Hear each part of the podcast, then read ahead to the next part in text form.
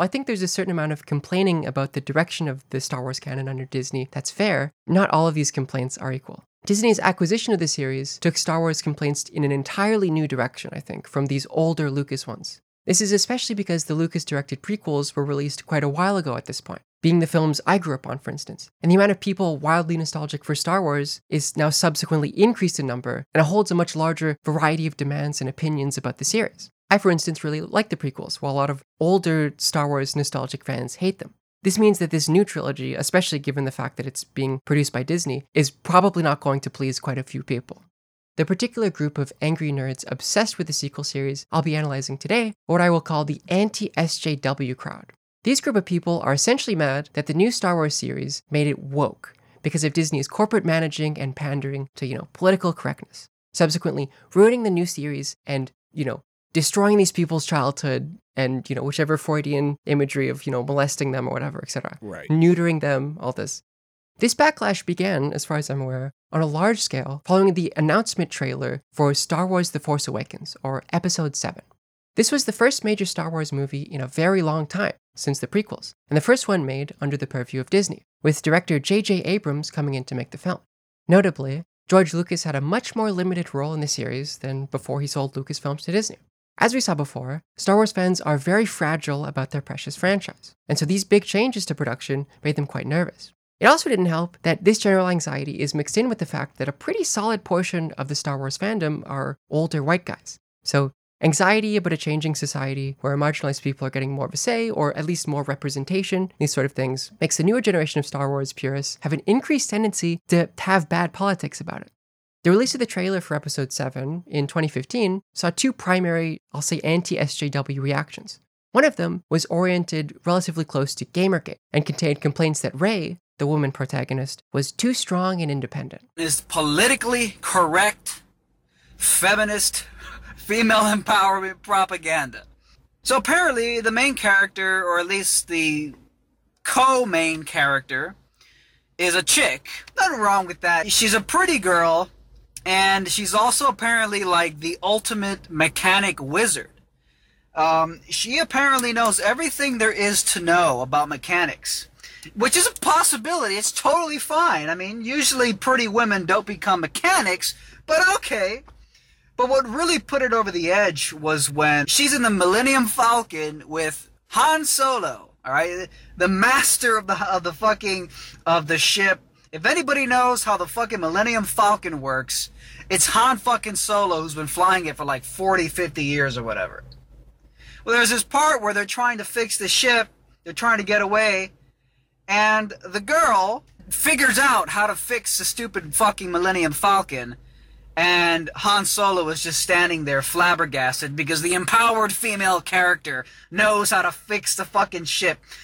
When the girl meets the black dude, the uh, the co-main star of the of the movie, they're trying to get away from like stormtroopers and shit. So he's hell bent on grabbing her by the hand and leading her to safety. So he grabs her by the hand and she doesn't like it. She doesn't like that she's being led around by a man. And she's like, stop holding my hand. I don't need you to hold my hand. And it's just all this like, I'm an independent, empowered woman. I don't need no man bullshit.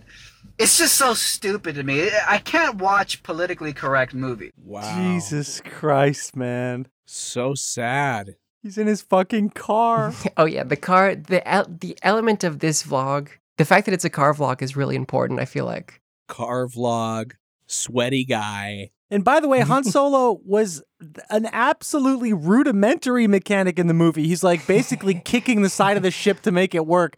He Yeah. clearly doesn't understand the mechanics of it that well. No, this just sounds like a guy who how do I how do I put this? Um hates women.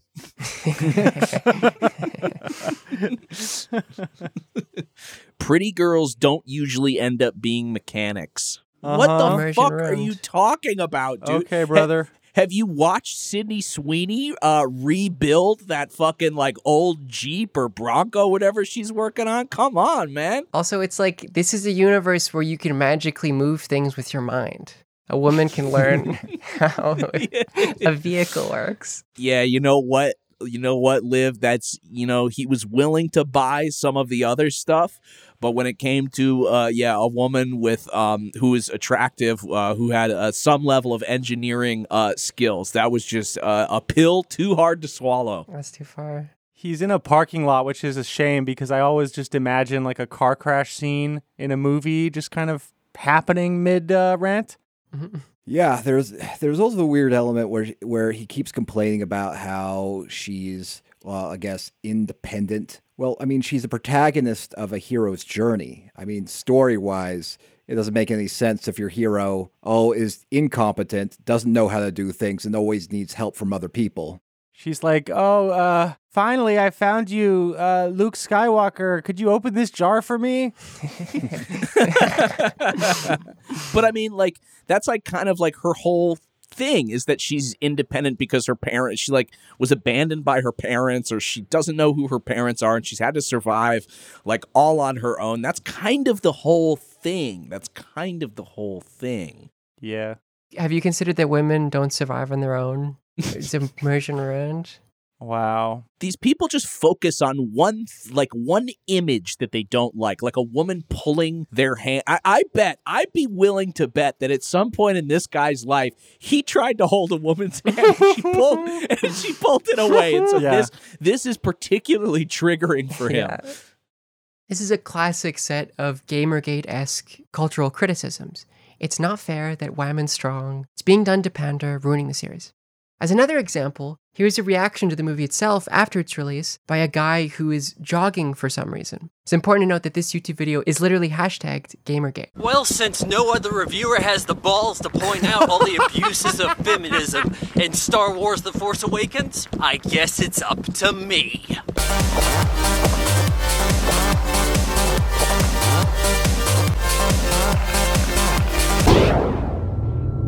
So our lead, played by Daisy Ridley, Rey. Mysterious origin that we're not going to reveal in this one movie, are we? Oh, but she'll be able to become a Jedi in what, five minutes? Instant Jedi, able to defeat a guy who has been in training in a lightsaber duel. Okay, if you ever see a guy with a GoPro attached to his waist while he's ranting and jogging, please trip him. Please. No chance the thing he's saying is good. You have been listening to a sample of a premium episode of QAnon Anonymous. We don't run any advertising on the show, and we'd like to keep it that way. For five bucks a month, you'll get access to this episode, a new one each week, and our entire library of premium episodes. So head on over to patreon.com slash QAnon Anonymous and subscribe. Thank you. Thanks. I love you. Jake loves you.